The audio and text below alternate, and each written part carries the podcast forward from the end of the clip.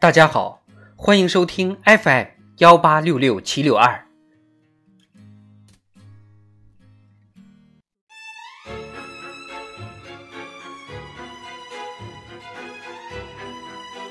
智慧人生，帮你开启生活的另一面。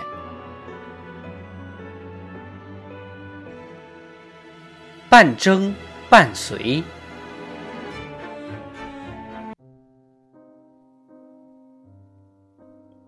人这个字，一撇一捺，简单两笔，却耐人寻味。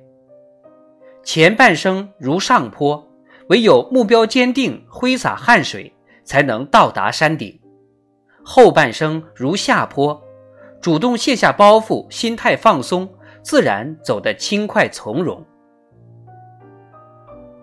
人生的幸福，一半要争，一半要随。前几天我去医院看望一位朋友阿荣，他已经住院快1周了。阿荣是个能干的人，为了拼业绩，他可以没日没夜的加班。为了订单，他经常陪客户应酬。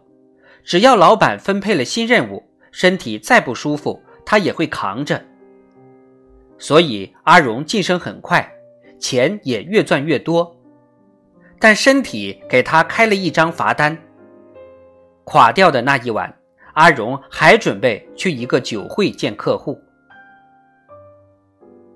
现在他躺在床上，手头上的所有工作也被迫停下了。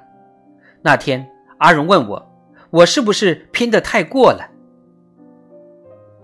人生在世，要主动争取，才会有想要的幸福。但操之过急，就会欲速则不达，反而弄得身心疲惫，满是伤痕。